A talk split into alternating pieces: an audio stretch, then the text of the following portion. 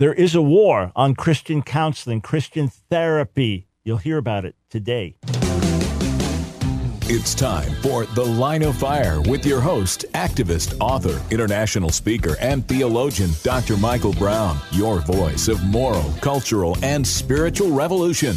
Michael Brown is the director of the Coalition of Conscience and president of Fire School of Ministry. Get into the Line of Fire now by calling 866 34 Truth. That's 866 34 Truth. Here again is Dr. Michael Brown.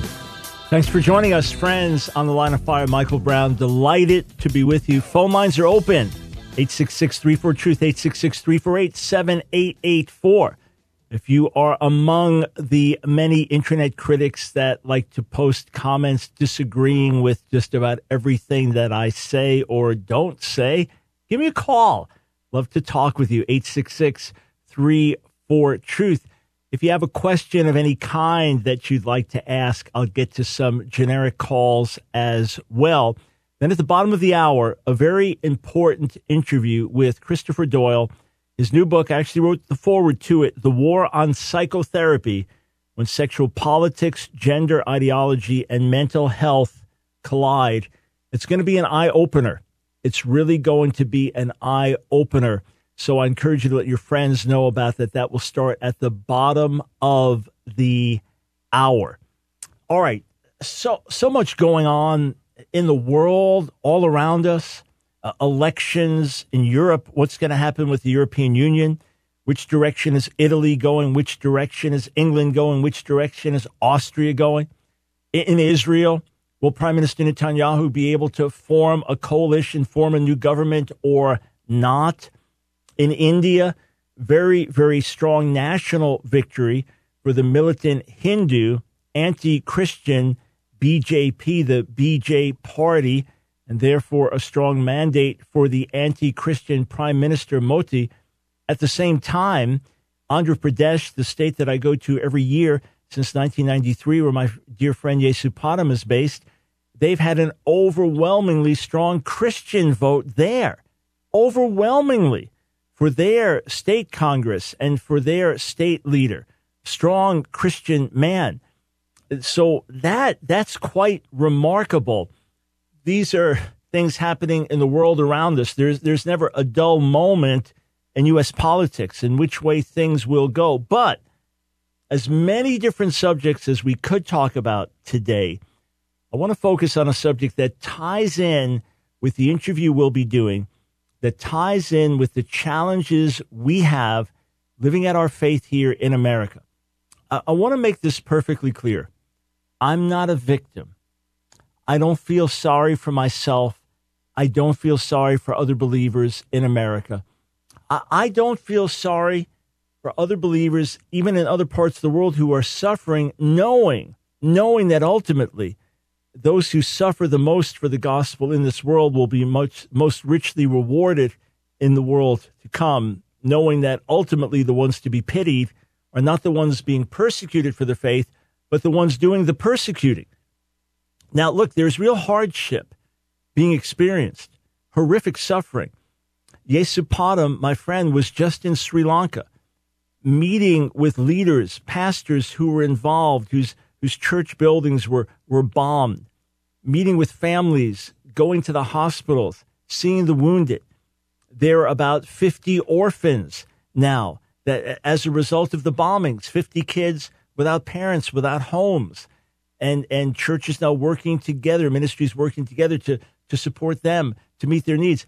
I don't want to minimize the suffering that's going on around the world, but let's use that and say we're, we're not suffering here in America comparatively. All right. When I sound the alarm, when I raise my voice, it's not because I feel bad for myself and it's a pity party and poor us.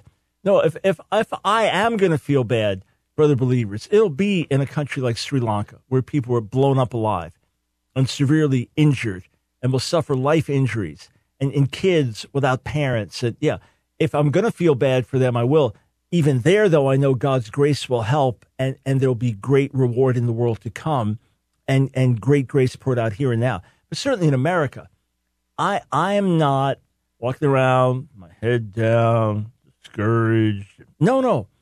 I live in the victory of Jesus every day. I live in the celebration of the resurrection every day.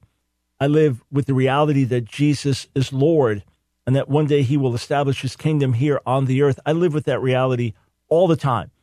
I feel bad for the mockers. I feel bad for the militant atheists. I feel bad for those on the radical left. I feel bad for those who oppose the faith. I, I do. I feel bad for them. When I sound the alarm, when I give a warning, it's not poor us. It's simply wake up. It's simply to say, this is what's going on. This is reality. 866 34 Truth is the number to call. Now, I've said for years, going back to 2004, so 15 years now. Some of you listening are barely 15 years old, and I'm glad to have you listening. Some of you are 20 years old, so when you were five, I was saying this. Some of you are 30, when you were 15, I was saying this.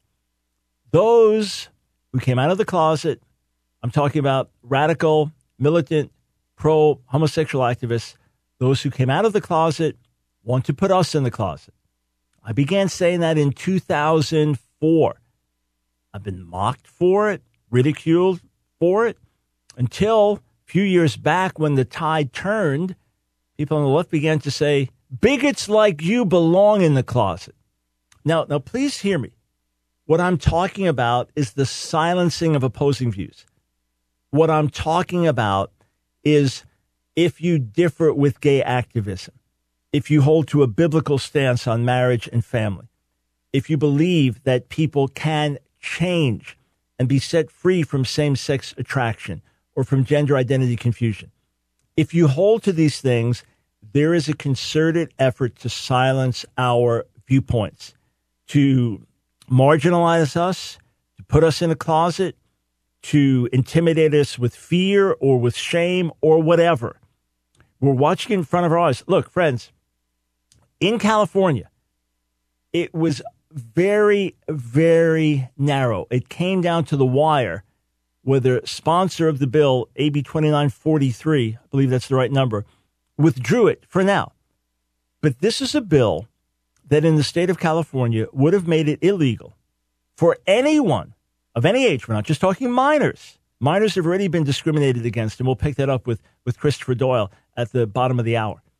But it would have been illegal for anyone of any age, hear me, anyone of any age to receive counseling to help them with unwanted same sex attraction or with gender identity confusion. Illegal.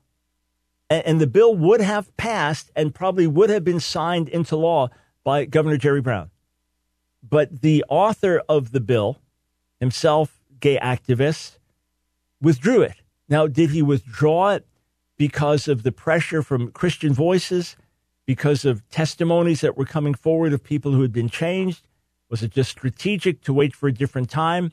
That's debatable. It's a victory that it was withdrawn. But already in California, it is the law. It is illegal in California. Illegal in California right now. And what, a dozen other states for a minor with unwanted same sex attraction to get professional help. Now, here, here's what it means it means that let's say you're you've got a lesbian couple and they're raising a seven year old boy, and this boy says, I really feel like I'm a girl. I feel like I'm really a girl. Well, you can now go for that child, and that child can get counseling. And now the parents will be encouraged, the lesbian moms will be encouraged, send him to school. Instead of as Sam, send him as Sally. Send him in a dress if he wants to wear a dress, and I'll use the ladies' bathroom, the girls' bathroom in school. When he gets, what, a little bit older, 10, 11, whatever the age is, then put him on hormone blockers to stop the onset of puberty.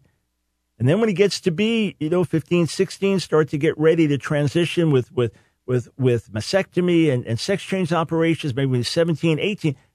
As radical and extreme as that is, and as much as many medical professionals say that is child abuse. No, no, no. No problem. No problem. Perfectly legal. Now let's turn it around. Okay. You're a heterosexual couple. You're raising your seven year old son. He says, I, I, I really believe I'm a girl. Mommy, dad, I know I, I'm a girl. I feel like I'm a girl. And I heard in our school they're talking about that maybe I really am a girl in a boy's body. I said, look, God made you a boy. And, and look at your biology and, and look at the way he made you. And boys are different than girls. And, and tell you what, let's go to, to a Christian counselor and they're going to talk to you. And they'll talk to all of us together. They'll talk to just you. Let's try to find out why you feel this way. I mean, look, would you agree that you have a boy's body? Yeah. Well, wouldn't it be good to be at home in that body so you're not to have drugs and surgery? And yeah, that'd be good. Okay. Well, let's go and, and, and let's get counseling. No, that's illegal. That's illegal. So it's, it's not illegal to point in the way of, of radical transgender activism, but it is illegal to, to help someone be at home in their own body if you're a minor. Okay. The same with unwanted same sex attraction. Maybe you're a 14 year old girl. Maybe you were, you were raped several times by an uncle when, when you were 11. As you're getting now into your, you come into puberty and things, you just have this animosity towards men and, and you feel like all men are rapists and evil and I don't want them, I don't want anything to do with men. And you start to find more solidarity and with women and, you know, maybe, hey, look, maybe I'm a lesbian or something you can go for counseling to affirm that lesbian identity, no problem.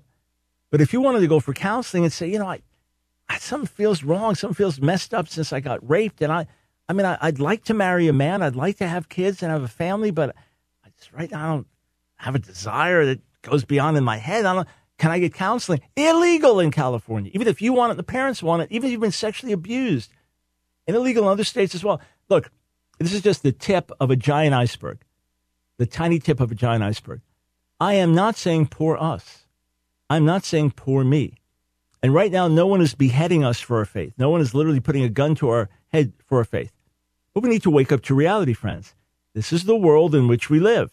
And by the way, it's, it's even worse in Canada already. Oh, and speaking of Canada, do you know that the movie Unplanned is banned from Canada? Or oh, you can do a private showing you know, you could rent a place and do a showing, but in terms of movie theaters and things like that, nobody will nobody will show it. Yeah, that that's a little different subject, but that's that's how bad things are in Canada right now, and we've known this for a long, long time. I remember years back, Focus on the Family with James Dobson leading it. They they could not air certain shows in Canada if if they were dealing with a subject like this, they couldn't air it in Canada. So we'll be right back. I want to go to your calls, and then after that, we're going to speak with Christopher Doyle and his book, The War on Psychotherapy. Don't go anywhere.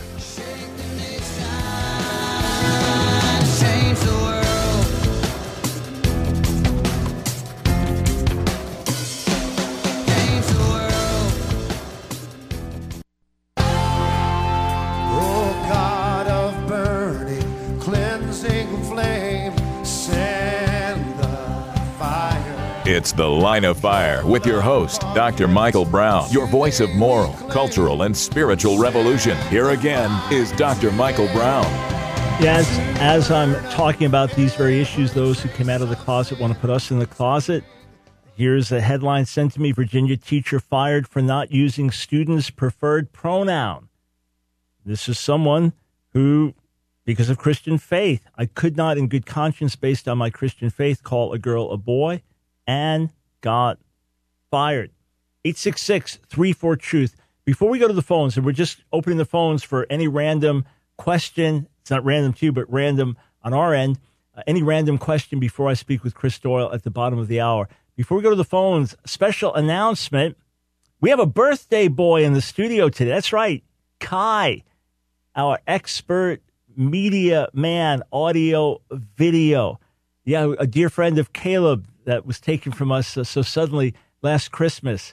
Uh, Kai is with us just about full time now, and it is his birthday. So Kai, just put up on the screen your age here, so we can we can celebrate that. Let's let's see twenty. Oh man, twenty one years old. Well, I feel like 21, 64. I feel like 21. So congratulations, Kai. You're a tremendous blessing here. Great servant heart and helping us take the vision forward in so many ways. We're blessed to have you here, buddy and just wanted to say that I would I would sing uh, I I would I would sing to you, but that would spoil the whole birthday party if I sang. Okay, eight six six three. Yeah, do it off the air. Okay. Uh, here we go. Eight six six three four truth. We go to Ricky in Connecticut. Welcome to the line of fire. Hi, Dr. Brown. How are you doing today? Very well, thank you, sir. Uh, so um, yeah, man, uh, I wanna I wanna say thank you so much for your work. I uh, don't mean to don't mean to keep you long. I want to run some quick questions by you. Yes. So, um, I'm I'm very interested in the divinity of Jesus and the messiahship of Jesus. Mm-hmm. Right? And uh, as I as I study it, it seems in the Old Testament he's presented as this priestly king, you know, as a more so as a political figure. He comes in, and the Sadducees, the Pharisees, the followers, they say this isn't the Messiah that we, you know, were told was coming. You know, some people also say that for the 18 or 14 years of Jesus' life, that's not documented, that he went to Tibet and that he he brought in these, you know, these Hinduist, uh, Buddhist philosophies that he also interrogated. So there's that distinction. Then there's this other concept of why is it that when Jesus comes to the to first century Palestine, they're expecting a certain type of Messiah, uh, a political figure, one that brings peace, but he he makes it clear that that's not him. That's not what he came to do. And I'll stop there. Yeah. So great questions, Ricky. Uh, let me let me uh, answer them in a little different order than you presented them. As far as the so-called hidden years, or from ages of 12 to 30, which are unaccounted for in the Gospels, there is not a stitch of historical evidence, zero, that Jesus went to Tibet, that Jesus went to India, that that Jesus went anywhere else. Some Talmudic traditions, if they are speaking about this same Jesus, claim that he, he went to Egypt and that he learned sorcery there and, and, and things like that. It's all 100% myth. There is no evidence. There, there's not a stitch of historical evidence, nor is there anything in his teachings or, or in his ministry that backs that at all. There's a complete absence of, of any Hindu teachings or mm-hmm. or teachings of sorcery or idolatry in any of his message whatsoever. So that, that's simply myth mm-hmm. by by critics of Jesus or by those who want to make him into someone that he isn't. That's the first thing. The second thing is there were different messianic expe- expectations in the first century. I, I shot a note mm-hmm. to Ben Shapiro. He did a great interview with William Lane Craig, but I differed with Ben when he said yeah. there's always been one view of the Messiah in Judaism, and that's a political view no, it, it gets codified like that ultimately and, and becomes especially clear by the time you get to Maimonides in, in the 12th century when he lays these things out. But you did have different messianic expectations in the first century. You had in the Dead Sea Scrolls, Mashiach Haron v'Israel, the messiahs, plural, of Aaron and Israel. So one priestly, one royal. You had a prophetic figure that was associated with the Messiah as well the teacher of righteousness in the Dead Sea Scrolls played a role as a messianic mm-hmm. type figure. Uh, so you may have had a predominant view of a political messiah, or you could say a royal messiah, and that is absolutely part of, of Jesus' mission. And and there's no question that when he returns, he fulfills those passages like Isaiah 11, etc., and, and establishes his kingdom on the earth. We look forward to that. What many Jews are expecting the Messiah to do when he's revealed is what we expect the Messiah to do when he returns. That being said, God in his wisdom hid certain things in his word so that there would not be an attempt to manufacture a Messiah or to make false claims about a Messiah. And and let's also remember that the prophets were regularly persecuted by the people of Israel, that there are Jewish traditions that say all the prophets were persecuted that Moses receives the law on Mount Sinai, and days later, the Israelites are worshiping a golden calf. In other words, we have a history in Israel of rebellion, of rejecting the law, rejecting the prophets. Mm-hmm. It should be no surprise that, that as a nation, we rejected the Messiah when he came. But that being said, God in his wisdom did things in such a way that once it happened, our eyes could now be opened, and there it is, clear as day. In other words, it's not like we have to manufacture a suffering Messiah from the Old Testament. It's not like we have to manufacture vicarious substitutionary atonement from the Old Testament. It's not like we have to manufacture death and resurrection of the Messiah in the Old Testament. It's there. It just wasn't clearly seen in advance. Now, there are some scholars who do believe, both Jewish and Christian, that there were clear traditions of a suffering and even dying Messiah, or even dying and resurrected Messiah before Jesus came. but that's hard to support. Some scholars argue mm-hmm. for to the argue for to this day. If so, it would have certainly been a minority view. So the things are there, but in the wisdom of God, somewhat hidden until Jesus does die, rise from the dead, and now, now that it's happened, and we didn't try to manufacture or make it happen, now we can see it clearly. By the way, Ricky, I don't know if you've ever seen this illustration of uh, you look at a picture. What are you looking at? It's the face of an old man. Keep looking. It's the face of an old man. Keep looking. It's it's a beautiful young woman, and and now you can't see the old man, but it's the, the same picture. The same thing with reading the Hebrew Bible, and you don't. I don't see any suffering Messiah. I don't see anything. And then there, how did I miss it? It's so clear. It's laid out like this. Hey, Ricky, maybe we can continue this discussion and flesh it out a little bit more on one of our Thoroughly Jewish Thursdays. But thank you for the call. 866 34 Truth. Uh, let's go to Josh in California. Welcome to the line of fire. How you doing, Dr. Brown? I really appreciate your ministry. Thank you, sir. I have a quick question uh, regarding uh, Ephesians 4 when it's dealing with the offices. Yeah. Um, a lot of times, you know, you hear the apostles of Christ versus the apostles of the church or the, the different things. But if you get technical, aren't all the offices instituted by Christ? And yeah, wouldn't well, there be a distinction uh, of the apostles that were in the old covenant? They were hand selected, but that was, uh, you know, kind of like in the old covenant. But then after the ascension, then Christ instituted gifts to the church. Yeah, I, I, I wouldn't. I'd agree partially, but but not fully. Uh, number one, I don't look at the apostles being set aside under the old covenant because the new covenant, it, it says, for example, in Luke's the 16th chapter, that the law and prophets were preached until John. Since then, the good news is preached, and everyone is pressing into it. So the, the new covenant is inaugurated with the ministry of Jesus and is then sealed with his with his death. So Mark three fourteen tells us that he he took some and appointed them as apostles.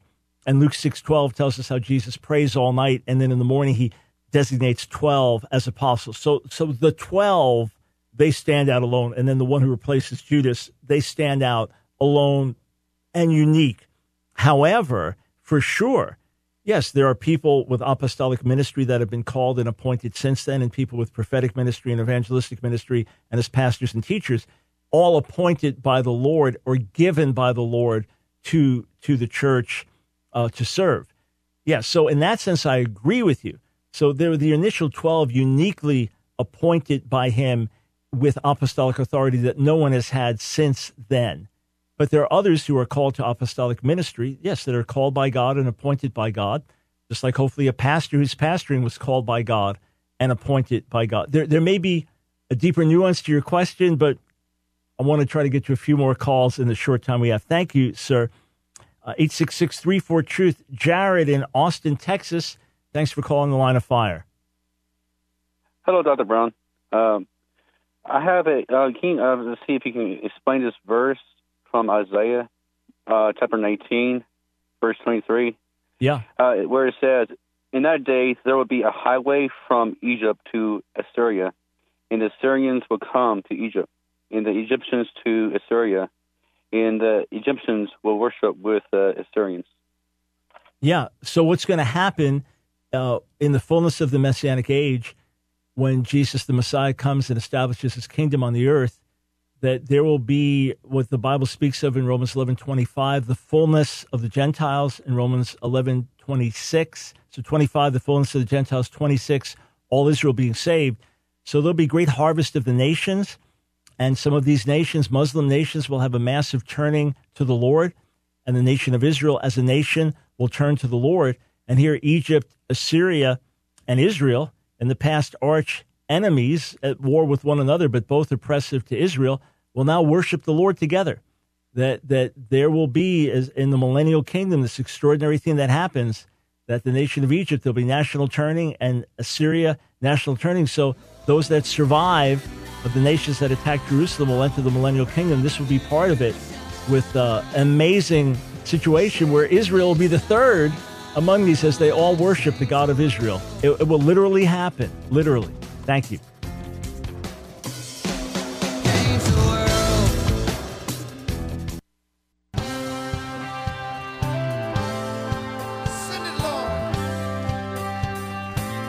It's the Line of Fire with your host, Dr. Michael Brown. Get into the Line of Fire now by calling 866 34 Truth. Here again is Dr. Michael Brown.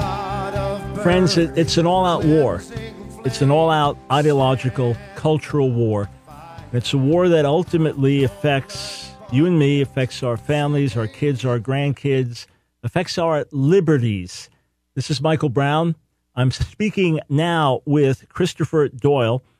Christopher is a licensed psychotherapist. He's the executive director of the Institute for Healthy Families. He's been on the show a number of times. He is a voice for the voiceless. He himself came out of homosexual practice, is happily married with a bunch of kids. And he's written an important new book, The War on Psychotherapy what happens when a sexual culture war is fought on the mental health battlefield? Uh, I get constant requests to write endorsements, to write forewords. And obviously, like anyone else, I have to be very selective because of time. But I believe in Chris. I believe in what he's doing. And this is an important book, The War on Psychotherapy. And if you don't know the relevance of this, you are about to. Chris, thanks for joining us again on the line of fire. Dr. Brown, it's a pleasure to be with you, and thank you again for your amazing foreword that you wrote for this new important book. As you said, it's the war on psychotherapy when sexual politics, gender ideology, and mental health collide. And it's a war, like you said in the foreword, that we can win, but Christians and people of faith need to understand exactly the extent as to what is going on, and it's bad right now. Yeah, and and friends, Chris knows the things of which he speaks he he reads carefully. He knows what's happening in the culture. He lives in the midst of it. This is not one of these exaggerated internet sensations. We're talking about accurate facts, information. So, Chris, why do you refer to this as a war? Because in a war, we know that the war is uh, an effective war is fought on many, many, many fronts. When we look at um, look at famous wars in the past, right? There were many ways that the that the enemy fights us um, on different areas, different locations, different geographic venues, different types of uh, strategic ways, and this war is no different. It's it's you know it officially started to ban therapy back in 2012, but we can see that this war has been has been fought now at least for 50 years, uh, and I date this back to the 1969 uh, Stonewall riots uh, starting, uh, which is you know 50 years from now, as we uh, get ready to enter June, which is you know for for those who don't know, June is Gay Pride Month. Uh, 50 years ago, the famous Stonewall riots happened, and and after that time, uh, there there began to be an all-out assault on the mental health field, which is where one of the first battlefronts that the LGBT activists were able to basically remove homosexuality from the diagnostic and Statistical Manual of Mental Disorders. And from that time, back in 1973, it went on to progressively go into areas such as public education, which I have a, a chapter dedicated in the book on public education. Um, and now I, I say the final frontier is religion. And we can see that uh, that there's a slowly, uh, a steady and slow um, for to basically remove the Bible's prohibitions and the Bible's values on sexuality specifically when it relates to homosexuality and gender identity issues, um, as saying that this is, um, is simply a relic of the past, that the Bible, the scriptures are, are out of date, they're, they're, they don't apply to today's consensual monogamous uh, homosexual relationships, and that uh, this is simply something of the past. And I talk about it in, in these three main areas mental health and medicine, religion, and, and also uh, education, where the three battlefronts that the gay activists have uh, simply tried to chip away, chip away, chip away, and also the legal system, uh, one that I didn't mention there. But we can see that uh, mental health and the legal system and education, the gay activists have successfully infiltrated those fields. Um, and now, if you have any opinion other than the so called mainstream, you are not only being shut out, but now it's illegal in 16 states and over 45 cities in several countries. I talk about in the book how psychotherapy for clients who don't want to have these conflicts, that don't want to live a gay or, or trans lifestyle, how psychotherapy is illegal now in these areas. And I talk about it strategically how they have done it and giving example after example strategically how these activists have done this.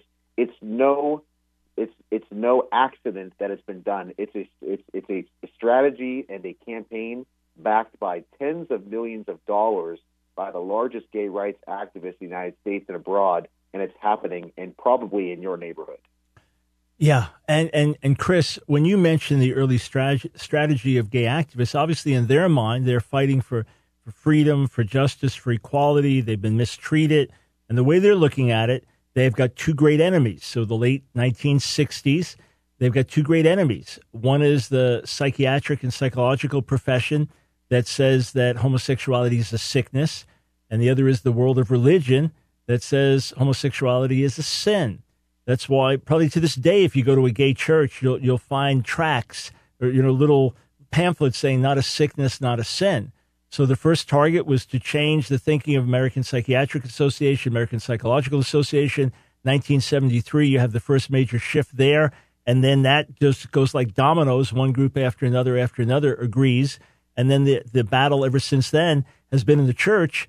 And it, it's never been a matter of tolerance. It's been a matter of changing views to now embrace and even celebrate homosexuality and to say that even, even the possibility of change can, cannot be entertained. So, so Chris, and I would also add that it's not about it's not a it's not about facts either. In fact, in the introduction of the book, I, I quote Camille Paglia, who you probably know is a lesbian feminist from the University yep. of the Arts in, in, in Philadelphia.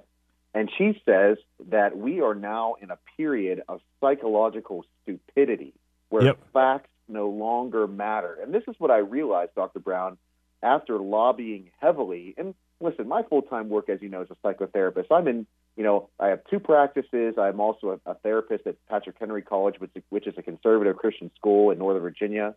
Um, I'm very, very busy with clients all week. But I, for several years, I actually dedicated, you know, almost an entire day each week to go and lobby federally and then many times on the state and local level and talk to politicians about this problem. And this was back in 2013, 2014 when this really this problem just began. And what I realized after talking with many, many, many, unfortunately, conservative Republicans was that this was not a war about facts, that this is all about political correctness and all about feelings and ideology and culture. And that's why I say in the back of the book, it's a culture war being fought on the mental health battlefield. And unfortunately, the facts no longer matter. Yeah. And again, when we're talking about fighting on the mental health battlefield, that's not abstract. That's hurting people. That's people who are struggling, who are now being hurt more, who are being told, no, you, you, you cannot find a solution for your struggles and your pain unless you do it our way. So, so Chris, the, the argument that's commonly used, and you know that people have to manufacture information like in New Jersey to get things passed, create scenarios that are non existent. But this right. is the argument that, quote, conversion therapy is like selling snake oil to a cancer patient, that it, it won't help them at all. You're giving them false hope, but you're probably worse still, you're going to abuse them. You, like shock treatment or you know string them up by their their toes and hang them to torture them to get the gay out of them i'm exaggerating a little bit but this is kind of what's being presented and we've got to stop this abuse of the lgbt community and, and stop the horror of conversion therapy so let's that that's that's the the current myth that is prevailing right. in 14 states and 45 cities, as you mentioned in your book, The War on Psychotherapy. What's the reality? What are the facts? Well, like any good sensationalized story, there's always an element of truth in any lie. And gay activists have been very, very successful in taking some horrible, horrible uh, experiences of some mistreated LGBT identified youth that have been unfortunately hurt by their families and hurt by their communities, uh, and sometimes, and, and I think you could agree, treated horribly, um, not treated in a Christian way, mm-hmm. uh, but really abused. And they've conflated this to say that this is licensed therapy. And I talk about a couple of these examples. One is Leelah Alcorn in Ohio, another is Alex Cooper, who wrote a memoir called Saving Alex, where the families and communities did not get good licensed ethical therapy for their children and the children these two children ended up having poor outcomes in fact leelah committed suicide because of the the fact that she felt like she had no hope it was a boy that wanted you know that felt like that he was a girl and and uh, that the parents didn't get good help but the problem that i that you have with here is that the lgbt activists then conflate these stories and say that this is licensed therapy and then they invent a category of therapy that doesn't exist called conversion therapy, and this is what they they paint it as. Yep. That this conversion therapy, which isn't really therapy at all, no licensed ethical therapist calls their work conversion therapy, is torturing and abusing and mistreating and kicking LGBT youth out of out of their homes. In fact, nothing could be further from the truth, Dr. Brown. Every day, well, I wouldn't say every day, every week, I get on average one to three new phone calls, new clients that are parents that are struggling with their sexually confused or gender identity confused or LGBT identified youth. And these are Christian parents or, or religious parents that are sincerely concerned. And by the way, the fastest growing population of clients I have among youth is clients struggling with gender identity, transgender Yeah. issues. These are parents that are sincerely seeking help for their children, and they call me in my office because they know that they're not going to get conversion therapy. They're not going to get a counselor that's going to simply shame or give a simplistic notion to stop feeling that way or doing something that's you know it's not really the problem, right? Um, what they're going to get is someone to work with their family and work with their child patiently to to help them understand potentially some of the family and the underlying causes as to why their child might be experiencing this in an ethical way. Now, that's the right way of doing therapy. The wrong way of doing therapy, which is now the prevailing mainstream uh, way of doing therapy with an LGBT identified, let's just take, for example, a transgender young person, okay? Across the country, we now see over 50 gender clinics have popped up across the country, and simply for the one protocol of having young people come in who have already identified as being transgender and starting them on hormone blockers and puberty suppression hormone pills as young as 10 or 11 years old, Yeah. sometimes even younger, simply for the protocol of starting to transition those young people into the wrong sex or the or, or the wrong biological uh, to change gender reassignment surgery. Yeah, I'm, I'm gonna I'm gonna jump in. Uh, we're gonna start right there. When we come back, friends, I think you understand why this is an important book. The War on Psychotherapy. Get it if you're a concerned parent. Get a copy for your pastor. Get it for your teen to read and understand. These are urgent matters. This book will help you. It's The Line of Fire with your host, activist, author, international speaker, and theologian, Dr. Michael Brown. Your voice of moral, cultural, and spiritual revolution. Get into the line of fire now by calling 866 34 Truth. Here again is Dr. Michael Brown. I, I want to be totally honest with you, friends, as, as I always am. You know, we're on the front lines of addressing moral, cultural, spiritual issues every day of the week. And I was so thrilled to see that Chris Doyle, as a counselor himself, as a man who's come out of homosexual practice himself and found liberty and freedom in Jesus and liberty and freedom and sound, godly counseling principles, so glad that he took it on himself. He's actively speaking, actively addressing issues. It's trust me, it's a lot easier to just retreat to say, "Hey, I've got a good family, I've got a good practice. We'll just kind of care for ourselves." But no, he's put the time in to write this important book, "The War on Psychotherapy." It's quite comprehensive. It's very readable. It's very well documented. And Chris, I, I just want to commend you for not getting off the front lines because you know how wearying it can be. You get lied about every day. You get slandered. You it, it, you never have a moment of peace in that regard, where where you're not in the, in the midst of some type of of ideological conflict. Yet you've realized you've got to be a voice for the voiceless. If not you, then then who else is going to do it? I don't know how, Dr. Michael Brown, that we as Christians can stay silent when we see the injustice and the lies of the enemy um, affecting our children. Um, I think about my children. My wife and I are blessed to have uh, five children. We have three children uh, biologically and two from China.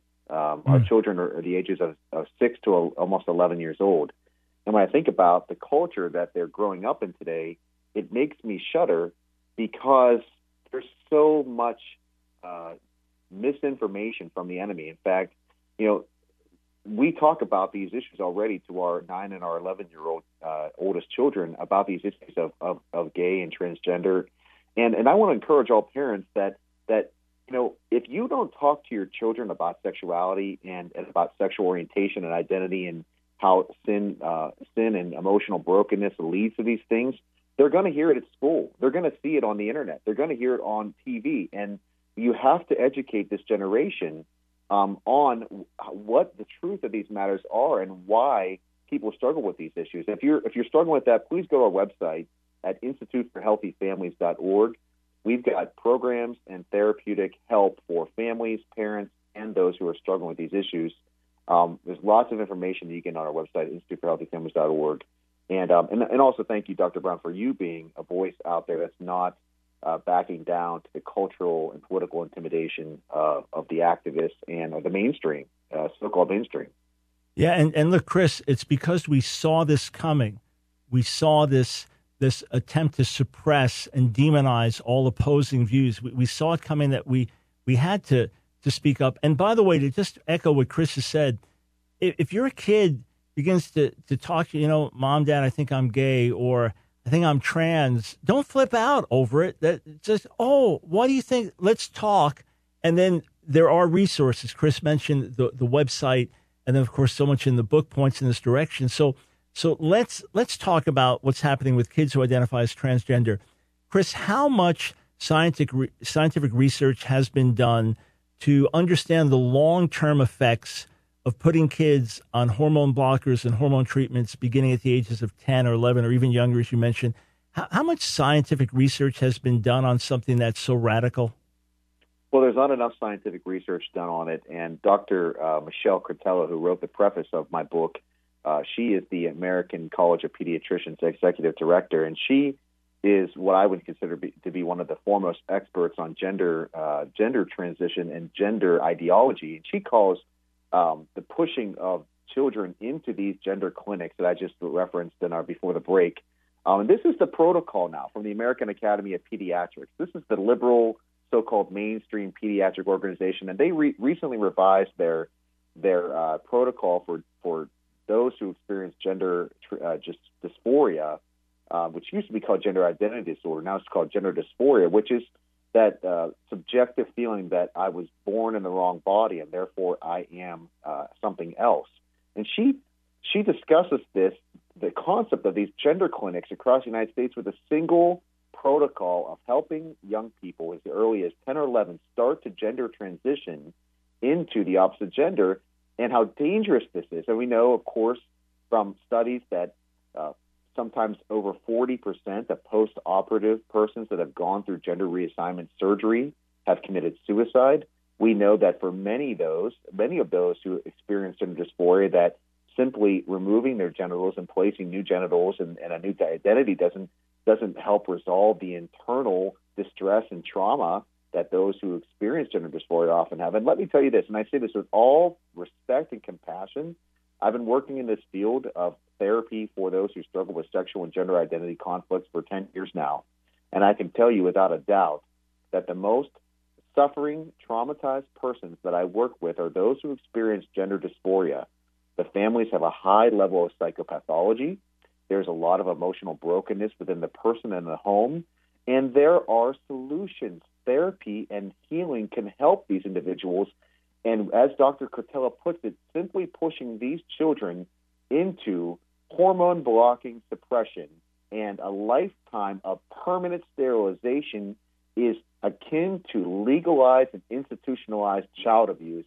And we cannot allow this to happen. We must say something for the sake of our children not to allow this new ideology of gender uh, to, to define our, uh, our lives. There is two sexes, male and female. It says clearly in Genesis and in Matthew that God created the male and female. Yes, there is emotional brokenness and there's sin in the world, and we need to work that out.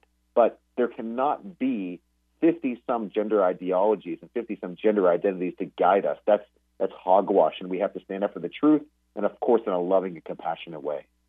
Yeah, and when when we look at things compassionately, and we recognize the degree of confusion that's out there, and even you know you've got tampons in men's bathrooms at college campuses because after all, men can menstruate, and and there's a, a there's a Teen Vogue video where the teenagers say, "Hey." if I identify a certain way, then then my, that's what my biology is. So if I'm a biological male, I identify as female. Then my biology is female. I, I mean, it's it's now per, perception becomes reality that you have. You well, have it's ignoring just, it's ignoring the facts, and you and you know that there are something like six or seven thousand differences in our DNA as male and female. That, yes. that simply our genitals are not the only marker of that. It's absurd. Exactly. It's absolutely absurd. But what you're pointing to, though, Chris, is let's say someone comes into a doctor and they're losing their hair. Let's say they're losing their hair because they have a certain disease in their body. I know they're losing their hair. Oh yeah, okay, right, right. Sorry, bad illustration. Well, yikes, bad illustration. Okay, but sorry about that. bad illustration because uh, I use it in my book. I talk about this. Okay, uh, okay. I talk about this in my book, and I use the example of the fact that I have alopecia universalis, right? And this is exactly the problem that we have: is that no one would look at my condition and say, well, you know, just because you don't have any hair, I mean, that means you're perfectly normal. There's nothing wrong. Um, right. Uh, know, but my yeah, my point my point was going to be that if someone just said, okay, well, let's just get you a wig or let's just put hair on your head. No, no. Why is it that the person lost their hair? I mean, that's that's commonly what we do. We see a symptom, we and then we right. trace it back. Okay, so what's behind that? But not with this. When you've we got a question Right. So when it comes to the gender identity issues, the logic would be okay, let's try to find out why you, a healthy biological male at the age of 11, really think that you're a girl. Let's try to find out why, as opposed to, okay, fine, let's get you on hormone blockers. Let's get you set up for sex change surgery. I mean, look, we wouldn't, we wouldn't chop off the arm of someone with, with body identity integrity disorder because they feel like they've, you know, their arm doesn't belong. That's a radical thing. But here, we do these these things even more radical with our own children. So, friends, again, the book, The War on Psychotherapy by Christopher Doyle. We've got two and a half minutes. Chris, can we win? Can we see the tide turn in America, or is it too late?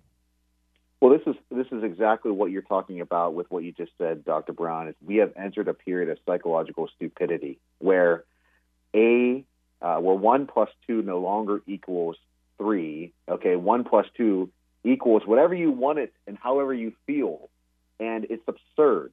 It's absurd. We have to start understanding what's fact and what's feeling. The feeling side of us has to be compassionate and loving and sensitive to those who are sincerely struggling with this. The fact side of us has to say, yes, and this is the objective truth, and we need to stick to the objective truth. However compassionate we can get to that, I totally believe it. We need to love people with where they're at and journey with them and not be judgmental. But I believe it is a war that we can be won. It's not only a spiritual war, it's primarily a spiritual war, but God has written the law in our hearts. And the law is starting to turn in our favor. And I talk about this in the book, in the, in the chapter on the war in the courtroom. We see that last year, a very, very momentous Supreme Court decision uh, where pro life pregnancy centers were being forced by the state of California to offer um, free information on free and low cost abortions um, the state of California was trying to force these pro-life pregnancy centers to say this, uh, offer these abortion services against their against their conscience. And the Supreme Court came down on a five-four decision and said, no, uh, you cannot do this. This is a violation of free speech. And there's no such thing as California invented, the Ninth Circuit Court have invented called professional speech. Speech is speech. Well, why is this important to these so-called conversion therapy bans we've been talking about?